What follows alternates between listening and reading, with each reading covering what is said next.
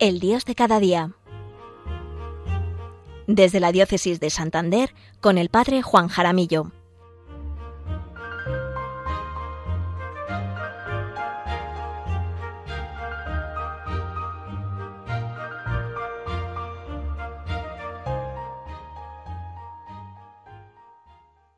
Buenos días, queridos oyentes, queridos amigos todos de Radio María. Y buenos días también a todos los voluntarios que hacéis posible que este programa, que esta transmisión llegue hasta allí donde cada uno se encuentra en este viernes 10 de febrero. De hecho, hoy, viernes 10 de febrero, celebramos la memoria de Santa Escolástica, eh, Virgen, hermana de San Benito, y consagrada desde pequeña al Señor, y que mantuvo una unión espiritual muy bonita, muy intensa con su hermano San Benito, al que, por cierto, visitaba una vez al año en Monte Casino para pasar juntos jornadas de santas conversaciones y alabanzas a Dios nuestro Señor.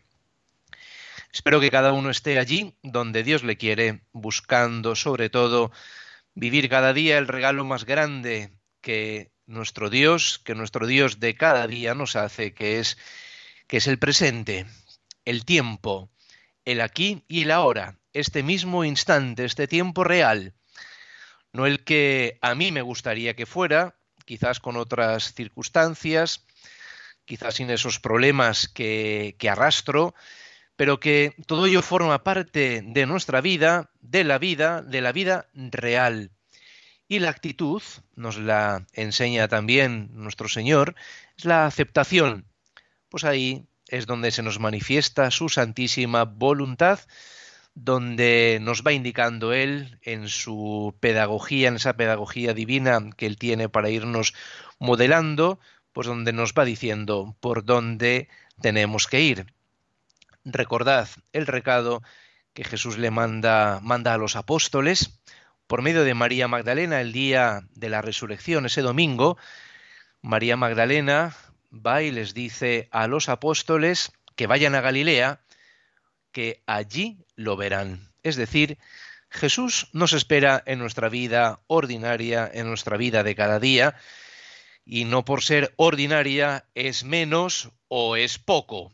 ¿eh? La vida ordinaria es la vida del orden, es la vida de cada día y por eso los días especiales los llamamos días extraordinarios, fuera del orden, fuera de lo, de lo normal, de lo habitual. Pero es en ese orden de cada día donde nos encontramos con Dios nuestro Señor y es más donde Él nos quiere encontrar a cada uno de nosotros. Soy el Padre Juan Jaramillo, párroco en San Vicente de la Barquera y diócesis de Santander. Les hablo desde la parroquia de Nuestra Señora de los Ángeles, aquí en San Vicente. Encomendamos a María Santísima las reflexiones de este programa. Mañana 11 de febrero celebraremos a la Virgen de Lourdes. Cuánta devoción, cuánto bien espiritual nos hace visitar ese querido santuario de Lourdes y sobre todo ver y descubrir allí tanta caridad. Vamos a hablar, os propongo hablar esta mañana, queridos amigos de Radio María, de un aspecto intrínseco a nuestra vida como cristianos, que por cierto nos lo están recordando los evangelios de los domingos previos a la cuaresma. Mi fe, ese don tan grande que cada uno de nosotros ha recibido el día de nuestro bautismo, es para compartirlo con los demás. No se es cristiano para vivir de modo, de modo solitario o encerrados en nosotros mismos, disfrutando de las gracias que el Señor nos concede. No. Mi fe, ese don tan grande, es para compartirlo con los demás. La misión, podríamos decirlo, está en el ADN del cristiano. Se es cristiano se es apóstol, se es misionero allí en el mundo donde vivo. Y vamos a ver en qué consiste esta misión como cristianos para que veamos que lo que el Señor nos pide es algo sencillo, al alcance de todos y que todos podemos ser apóstoles, que todos podemos ser cristianos misioneros aquí y ahora en medio de mi vida ordinaria. De hecho, el Papa Francisco ha comenzado una serie de catequesis sobre la pasión evangelizadora, así lo ha llamado él, pasión evangelizadora. Dice el Papa, empezamos hoy un nuevo ciclo de catequesis dedicado a un tema urgente y decisivo para la vida cristiana, la pasión por la evangelización, es decir, el celo apostólico. Se trata de una dimensión vital para la Iglesia. La comunidad de los discípulos de Jesús, de hecho, nace apostólica, nace misionera, no proselitista. Y desde el principio debíamos distinguir esto. Ser misionero, ser apostólico, evangelizar, no es lo mismo que hacer proselitismo no tiene nada que ver una cosa con la otra. Se trata de una dimensión vital para la Iglesia. La comunidad de los discípulos de Jesús nace apostólica y misionera. La misión es el oxígeno de la vida cristiana, la vigoriza y la purifica. Aquí tenemos pues estas palabras del Papa Francisco que son un poco la, de algún modo son la síntesis de esta reflexión que vamos a compartir en esta mañana en el programa En el Dios de cada día. En la oración colecta de que se encuentra en el misal, en el apartado de misas y oraciones por diversas necesidades, tiene una oración muy bonita por los laicos que dice, y también le hacemos, hacemos nuestra esta oración.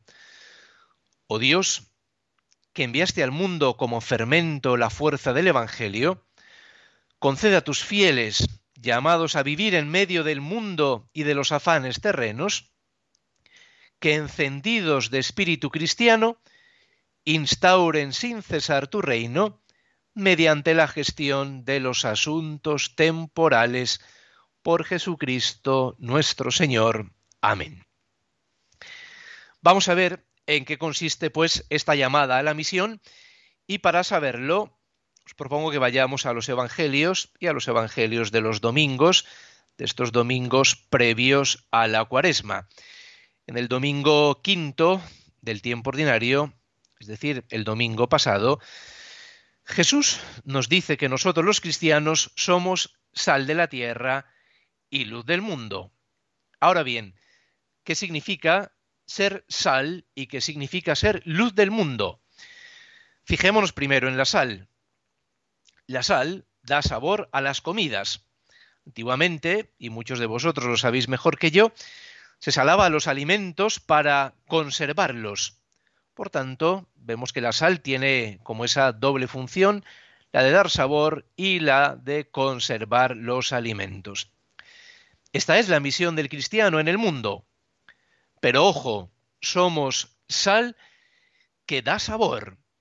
Cuando nos sentamos a la mesa para comer, pocas veces nos acordamos de la sal. Es más, siempre preguntamos por los ingredientes y nunca decimos, pero qué buena está la sal que tiene esta comida. No, si está demasiado salado o nos encontramos con un terrón de sal, decimos, quita, es que esto no hay quien se lo coma o si le falta sal, pedimos también un poco de sal para darle ese gusto a las comidas. El cristiano está en el mundo dando sabor y conservando. Está en el mundo, sí, como nos recordaba esta oración tan bonita que hemos leído del misal, sin ser del mundo. No se refugia en un ambiente cerrado de elegidos, no. El cristiano está ahí en el mundo pasa muchas veces desapercibido, pero con su vida da sabor a un mundo desabrido, a un mundo triste, a un mundo pesimista, a un mundo desesperanzado, un mundo también que pierde el sentido. Y también con su presencia el cristiano conserva las buenas costumbres, conserva la fe y las tradiciones. Hay una carta muy antigua que se llama la carta a Diogneto, creo que ya en otra ocasión la hemos leído también aquí en este programa, en la que cuentan los que veían a este pequeño grupo que se llamaba cristianos, cuentan cómo eran. Os voy a leer eh, dos párrafos. Dice así. Los cristianos no se distinguen de los demás hombres ni por el lugar en que viven, ni por su lenguaje, ni por sus costumbres. Ellos, en efecto, no tienen ciudades propias, ni utilizan un, un, hablar insólito, ni llevan un género de vida distinto. Su sistema doctrinal no ha sido inventado gracias al talento y especulación de hombres estudiosos, ni profesan como otros una enseñanza basada en autoridad de hombres. Viven en ciudades griegas y bárbaras, según les cupo en suerte. Siguen las costumbres de los habitantes del país, tanto en el vestir como en todo su estilo de vida, y sin embargo dan muestras de un tenor de vida admirable y a juicio de todos increíble. Habitan en su propia patria, pero como, forasteros. Toman parte en todo como ciudadanos, pero lo soportan todo como extranjeros. Toda tierra extraña es patria para ellos, pero están en toda patria como en tierra extraña. Igual que todos, se casan y engendran hijos, pero no se deshacen de los hijos que conciben. Y así continúa esta carta a Diogneto que, que os invito, que os invito a leer porque nos describe muy bien cómo era esta primera comunidad cristiana.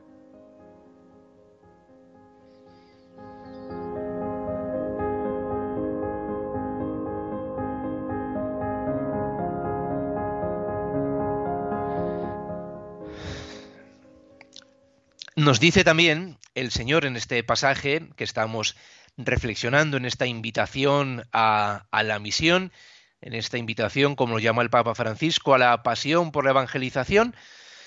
Somos sal de la tierra, que ya lo hemos comentado, y ahora también nos dice el Señor que somos luz del mundo.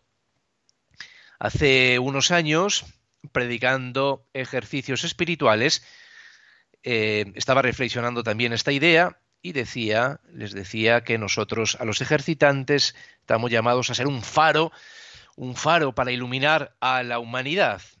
Y recuerdo que al final de la meditación se me acercó una persona y me dijo, a mí el Señor no me llama a ser un faro gigante para iluminar al mundo entero. No me siento llamado a ser un faro, pero, pero sí, me siento llamado a ser una pequeña vela que ilumine a los que me rodean que les muestre el camino para llegar a Cristo, que es camino, Él que es el camino, que es la verdad y la vida. Me siento, sí, llamado a ser esa pequeña vela que ilumina mi casa, mi familia, mi esposa, mis hijos, allí en mi oficina, con los que me muevo a diario eh, en el trabajo, sí me siento iluminado, me siento llamado a iluminarlos a ellos. Y yo pensando en mi interior, qué bien ha comprendido esta persona el Evangelio y cómo me está predicando él a mí. Así es. Esta es la síntesis de nuestra vida cristiana. El Señor no nos llama a realizar misiones imposibles. Nos llama, eso sí, a que hagamos del ordinario, de nuestra vida, de nuestro día a día, algo extraordinario. Quizás a alguno esto le puede parecer poco, o quizás alguno puede tildar estas palabras de, minimalistas, pero mirad, eh, Santa Teresa de Calcuta decía, a veces sentimos que lo que hacemos es tan solo una gota en el mar, pero el mar sería menos si le faltara esa gota. Concluye el Evangelio diciendo, para que viendo vuestras buenas obras, glorifiquen a vuestro Padre que está en los cielos. Ahí está nuestro compromiso como cristianos.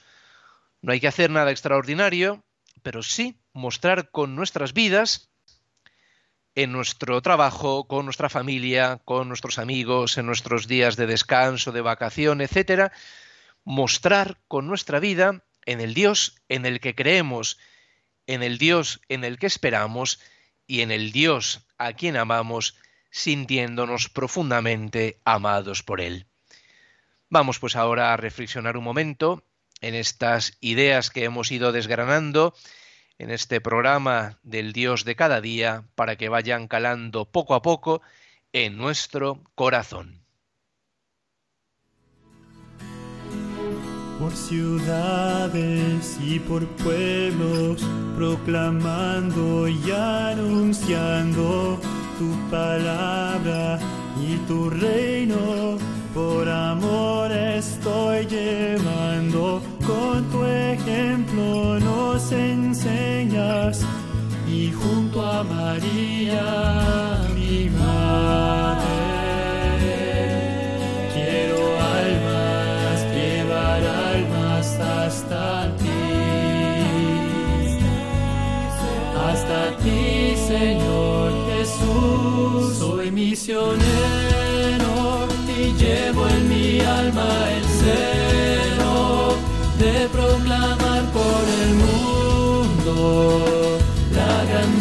de tu.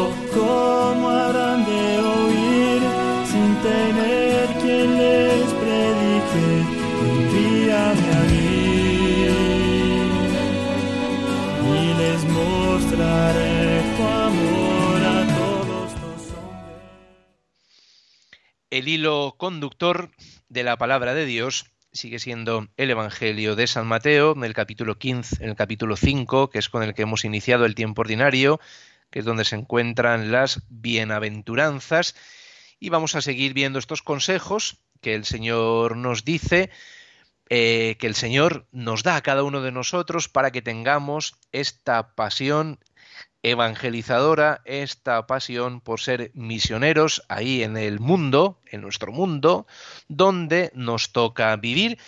Hemos comentado que el Señor nos llama a ser sal de la tierra, a ser eh, luz del mundo, a iluminar este mundo muchas veces sumido en la oscuridad, en la tiniebla, eh, en el pesimismo, en la desgana, en la tristeza. El cristiano tiene que ir eh, con esa, dando testimonio con su vida y predicando con el testimonio de su vida santa, como dice Jesús, para que viendo vuestras buenas obras glorifiquen a vuestro Padre que está en los cielos. Nos dice Jesús, nos da otro consejo, por tanto, sed perfectos como vuestro Padre Celestial es perfecto. Pero, ¿en qué consiste esta perfección? ¿En qué consiste esta santidad de Dios que Él mismo quiere que imitemos? Pues nos dice que seamos perfectos. Pero, ¿en qué consiste esta perfección? Me pregunto de nuevo.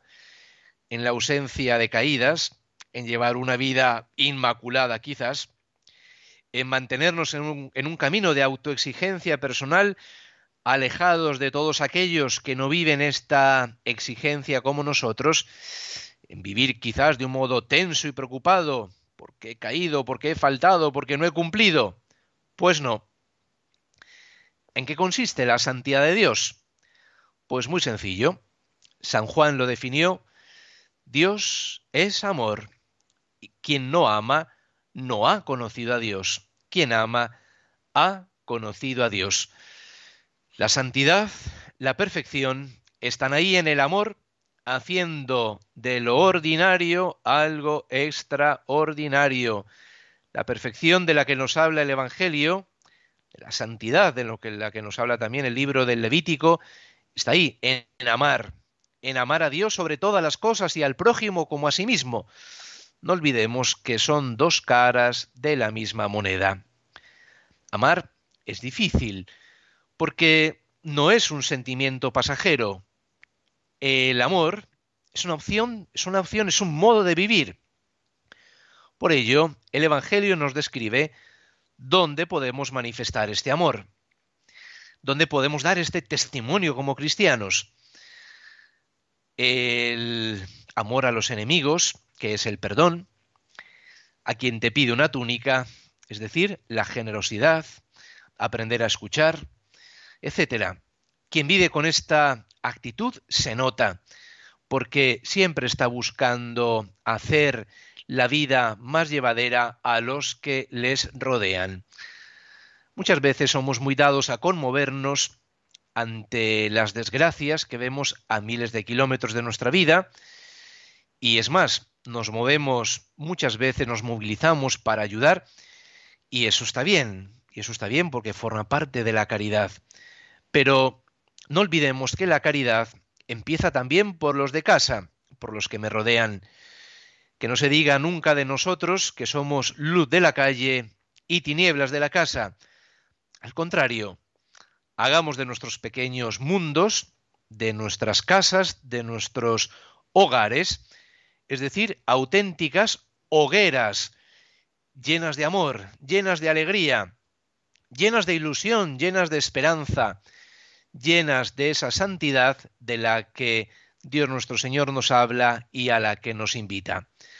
Cuando escuchemos pues este Evangelio, no pensemos que la santidad eh, consiste en hacer cosas raras, no pensemos que consiste en, aislarnos de, del mundo llevando casi una vida eremítica, no, al contrario, eh, consiste en amar, porque Dios es amor.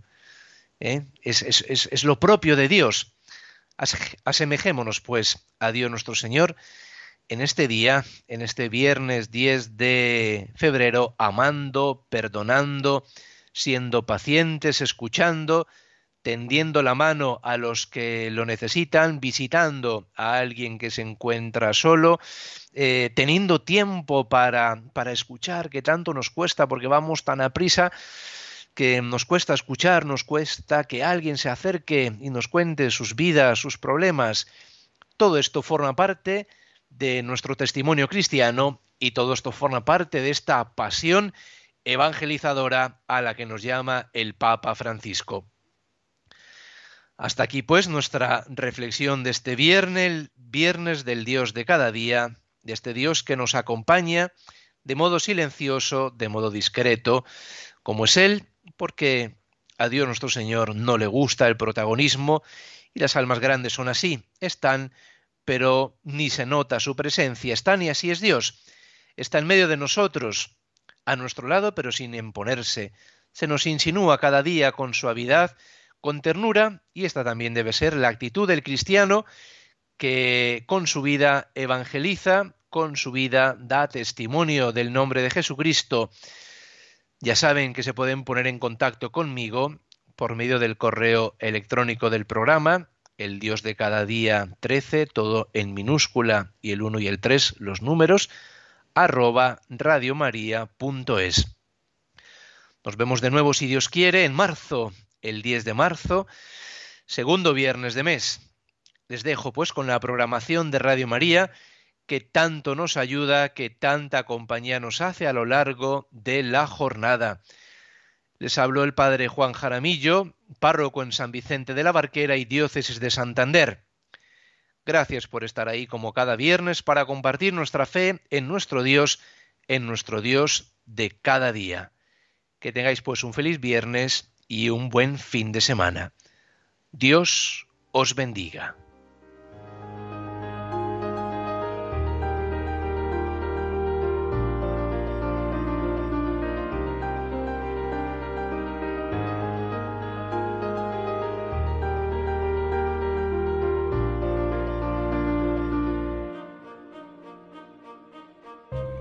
Finaliza en Radio María, El Dios de cada día desde el Obispado de Santander con el Padre Juan Jaramillo.